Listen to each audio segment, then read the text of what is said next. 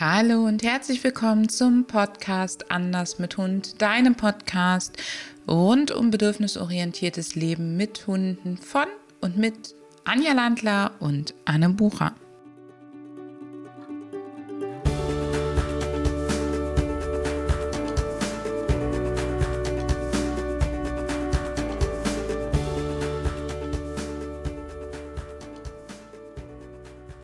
Willkommen zu einer weiteren Episode von Anders mit Hund, deinem Podcast über bedürfnisorientiertes Leben mit Hund.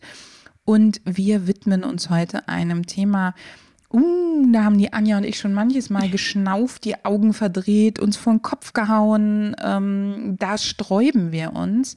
Ähm, nämlich das Thema Dein Hund als Spiegel deiner Seele.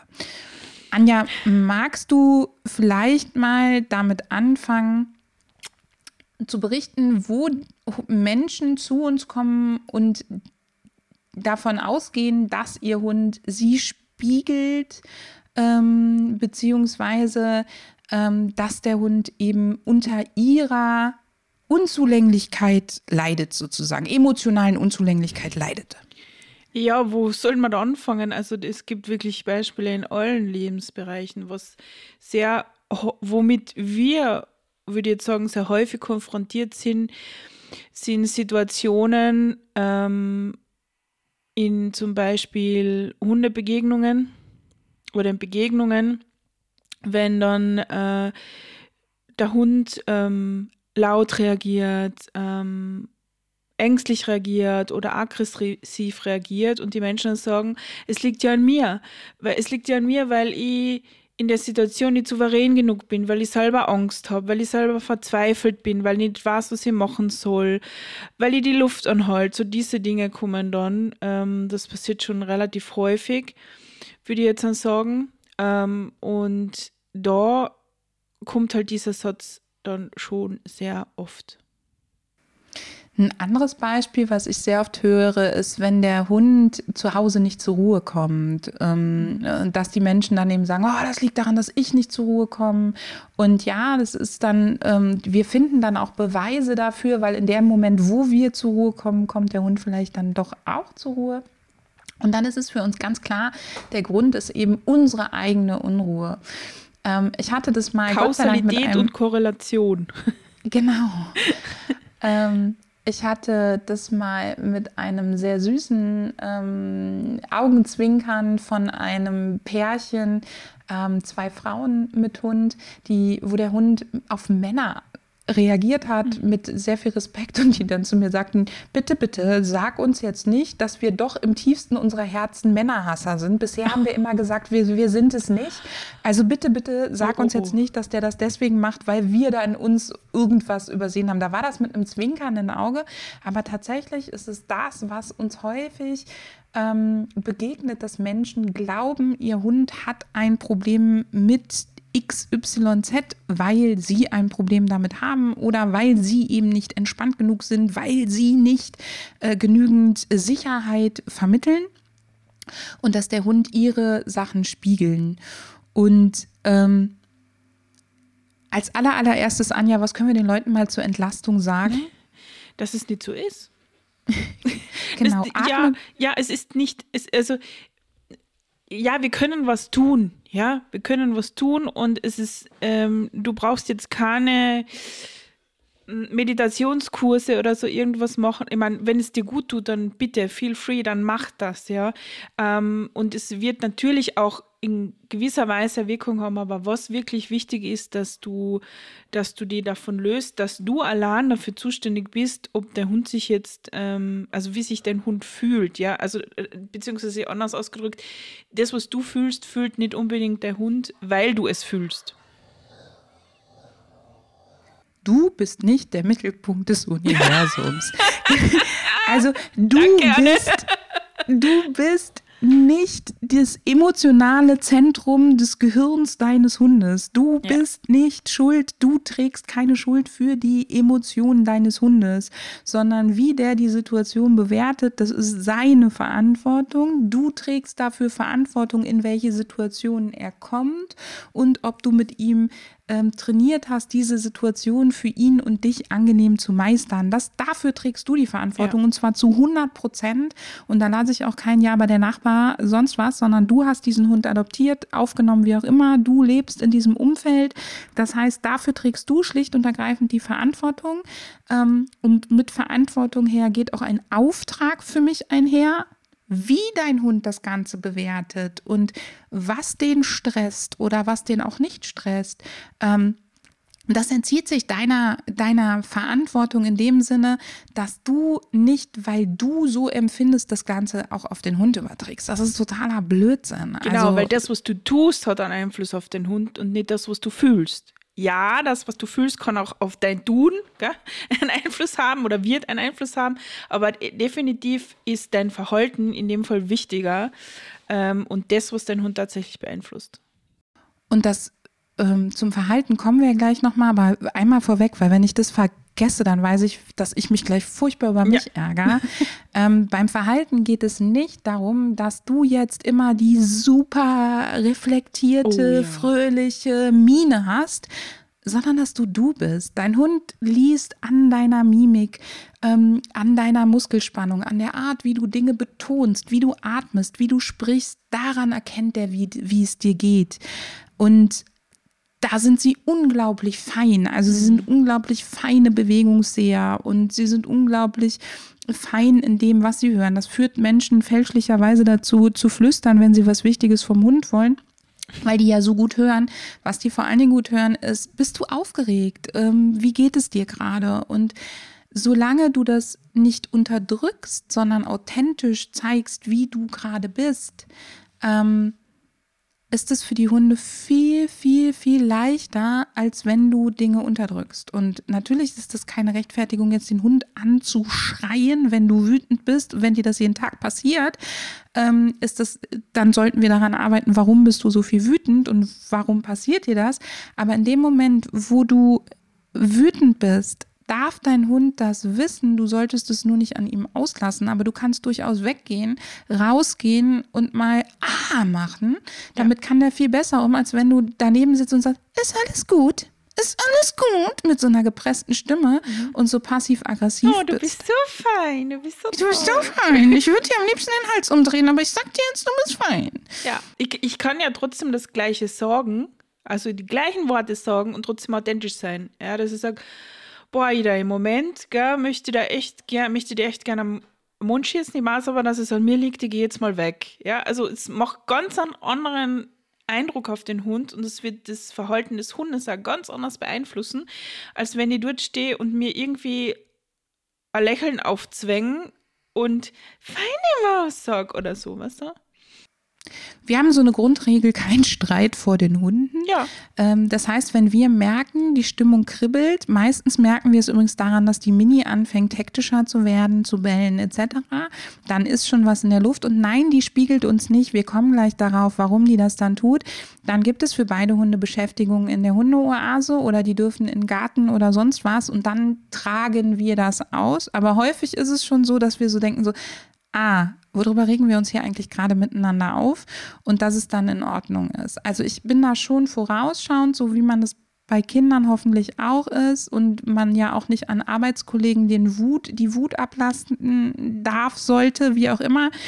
Ähm, trotzdem dürfen wir unseren Hunden durchaus unsere ehrlichen Emotionen zumuten. Es ist immer eine Frage des Wies und nicht des Obs. Ja.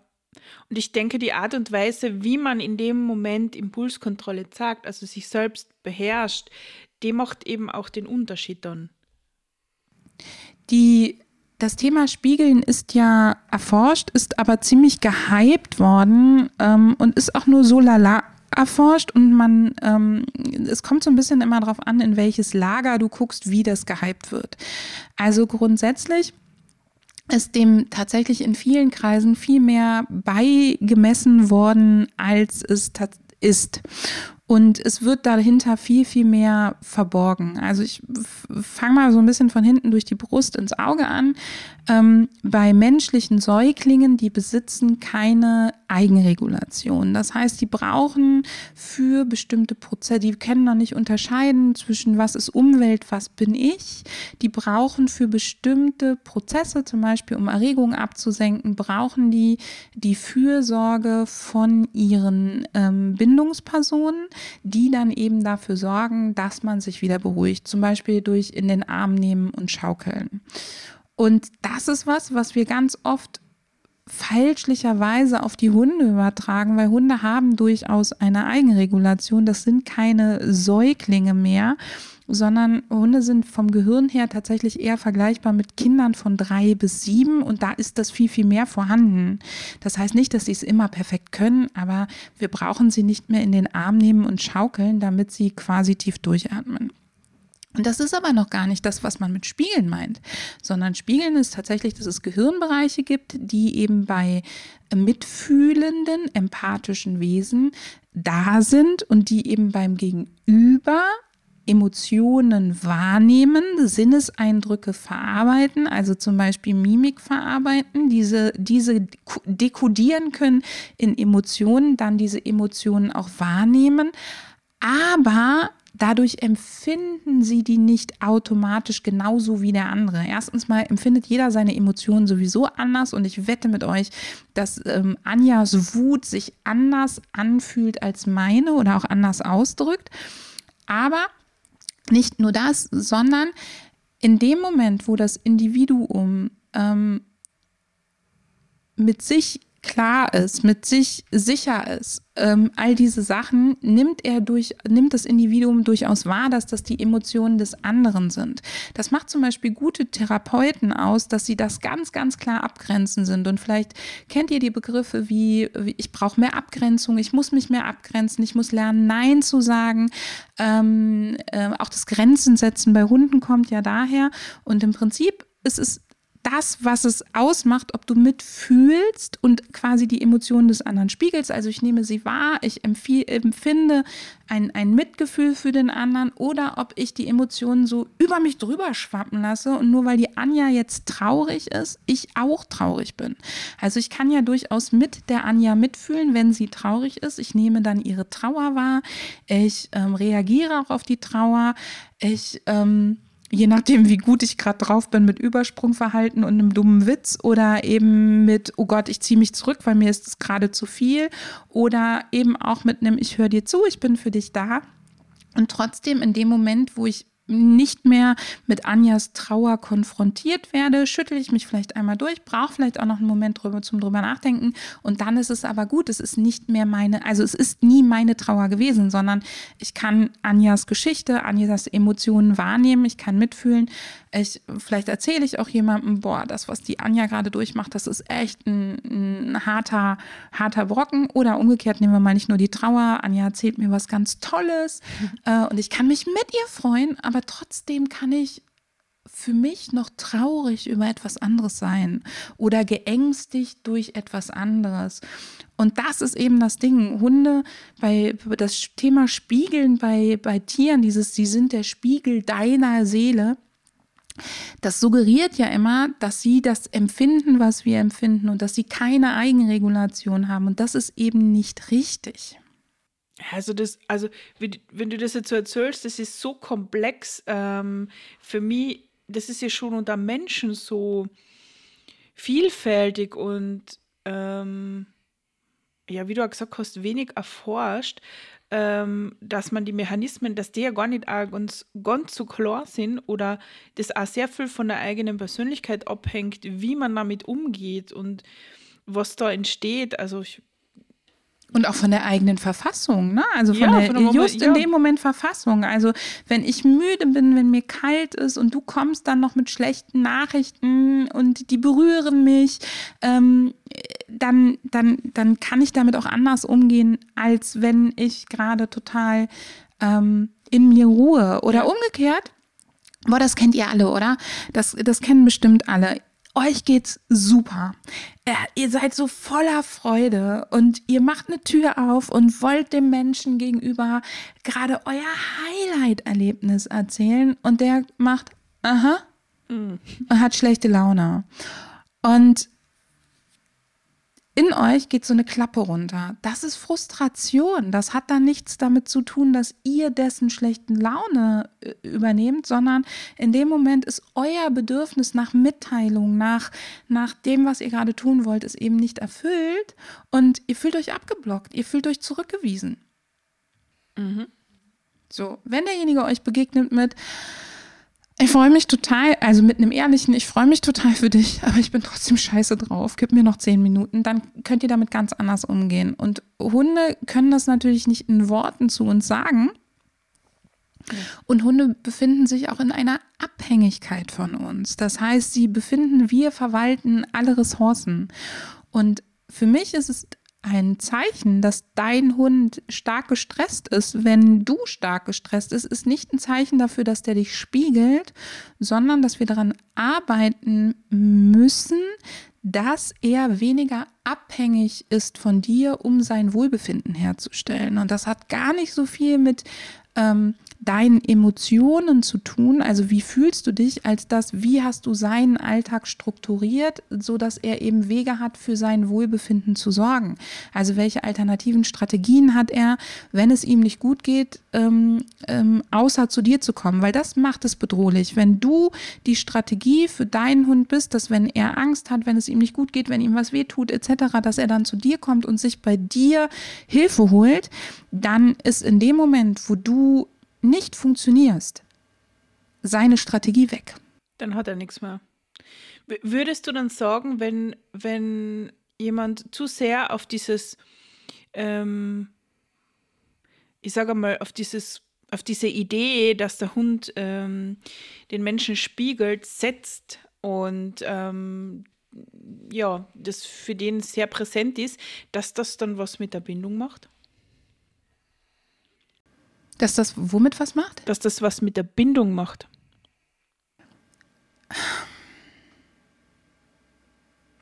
Ich, das finde ich tatsächlich, also ja, es macht alles irgendwas mit der Bindung, aber unser Bindungstyp wird ja sehr früh in unserem Leben festgesetzt. Und ähm, dein Hund kann ja lernen, dass du die Ausnahme von dem Bindungstyp bist, sozusagen, aber sein Bindungstyp bleibt der gleiche da ändert sich nicht so viel. Also wenn du äh, Teil bei uns vom Anders mit Hund Zirkel bist oder in der Ausbildung bei uns oder oder, dann guck dir bitte den Vortrag Mensch-Hund äh, Beziehung bedürfnisgerecht gestalten an, weil da räumen wir ganz viel damit auf, was eben Bindung ist und gehen ganz viel darauf ein, auch was du tun kannst, damit selbst dann, wenn dein Hund vom Bindungstypen her vielleicht ähm, einer mit einer unsicheren Bindung ist, wie er lernen kann, trotzdem, dass eben ähm, du ein sicherer Bindungspartner bist. So. Ähm, aber natürlich macht es was, wenn wir unseren Hund, ähm, wenn wir uns verstellen, um unserem Hund zu suggerieren, dass alles in Ordnung ist, sozusagen. Also wenn wir ihn auf gut Deutsch bescheißen, ja, ja? so, weil es ist ja gerade mit uns alles nicht in Ordnung. Ähm, oder es macht natürlich auch was ähm, damit, ähm, wenn, wir das, wenn wir das Gegenteil tun. Also immer wenn wir nicht authentisch sind, werden wir für unseren Hund definitiv unsicherer sein, weil er nicht weiß, warum wir im Konflikt sind. Er weiß nicht, warum wir angespannt sind. Er weiß nicht, warum etwas ist und ähm, das macht es für ihn ja schwierig. Er merkt dann schlicht und ergreifend nur, uh, die Anne ist jetzt aber angespannt. Und wenn die so angespannt ist, und jetzt kommt es darauf an, welche Konfliktlösungsstrategie hat er. Mhm. Ähm, da kommen gegebenenfalls die vier Fs, die ihr vielleicht kennt. Auch darüber ähm, äh, haben wir gerade im Bereich Hundekommunikation äh, im Zirkel und in der Ausbildung ganz viel gesprochen kommt es darauf an, geht er in die Flucht, also geht er auf Distanz, geht er, ähm, antwortet er gegebenenfalls mit Aggressionsverhalten, friert er ein? Äh, oder geht er eben in übermäßig freundliches oder Spielverhalten, ähm, das Fawn oder Fiddle ähm, und oder Flirt, ganz egal wie du es nennen willst. Ähm, und das ist eben wieder dann seine Konfliktlösungsstrategie. Das hat aber eher was damit zu tun, dass du für ihn nicht mehr gut lesbar bist und nicht mehr gut erkennbar, wenn er eine klare Strategie hat, damit umzugehen, wie ähm, oder mit dir umzugehen, wenn du nicht gut drauf bist zum Beispiel, wenn er eine klare Strategie hat, äh, mit Situationen gut umzugehen, auch wenn du ihm nicht sagst, was er zu tun hat, dann kommt er gar nicht in diese Abhängigkeit. Die Abhängigkeit entsteht ja immer dann, wenn wir uns darauf verlassen, dass wir dem Hund dauernd predigen, was er zu tun hat, wir das Wasser, das Futter, alle Ressourcen, mhm. Wohlbefinden etc. verwalten. Und das ist eben ähm, das eigentliche Problem dahinter. Also dein Wohlbefinden hat natürlich eine Auswirkung auf deinen Hund. Ähm, weil er ein mitfühlendes Wesen ist und wenn die, die, die Sicherheit der Gruppe ist quasi ja durchaus in Gefahr, wenn die Gruppe in sich nicht gut stabil ist.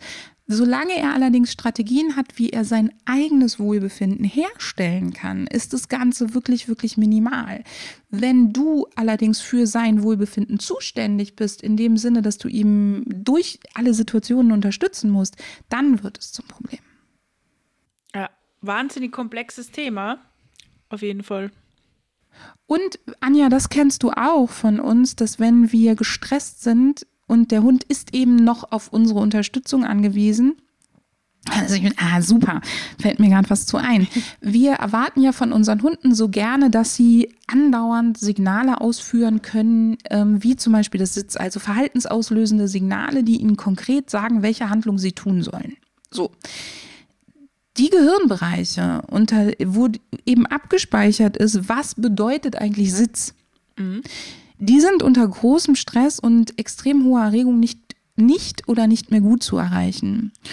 Und dementsprechend kannst du auch unter großem Stress nicht mehr auf das zurückgreifen, was du mit deinem Hund gegebenenfalls als Handlungen ähm, trainiert hast, die du machst, um eine Situation zu meistern.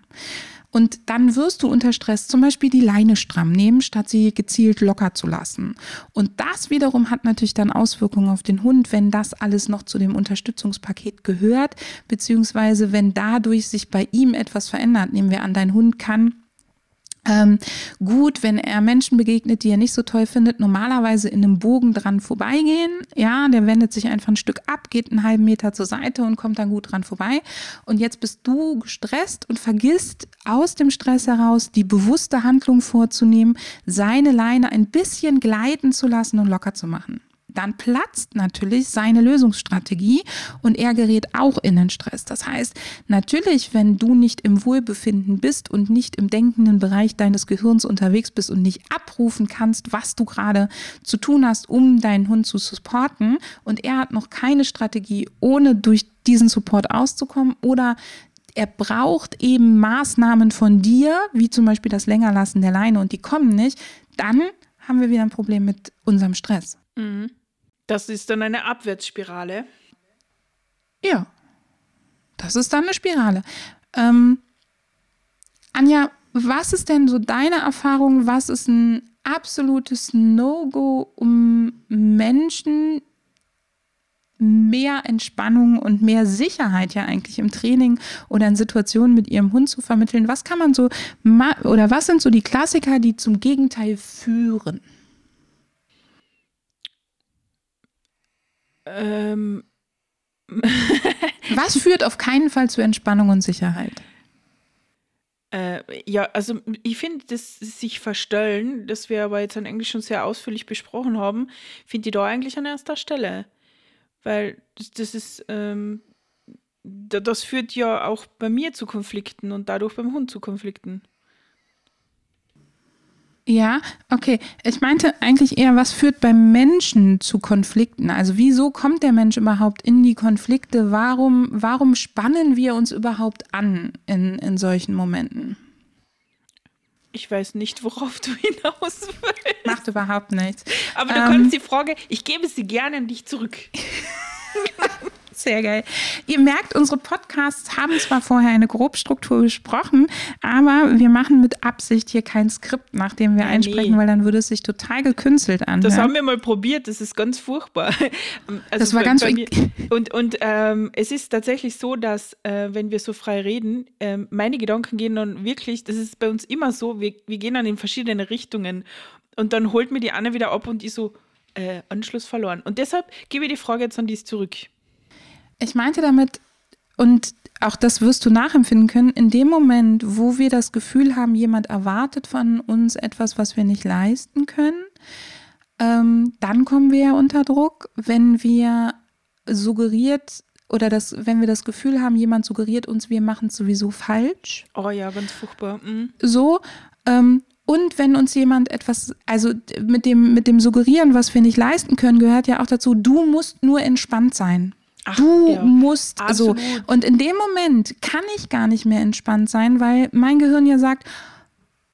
Naja, vor allem mein Gehirn sagt, ja, also so quasi, als wüsste ich das nicht selber.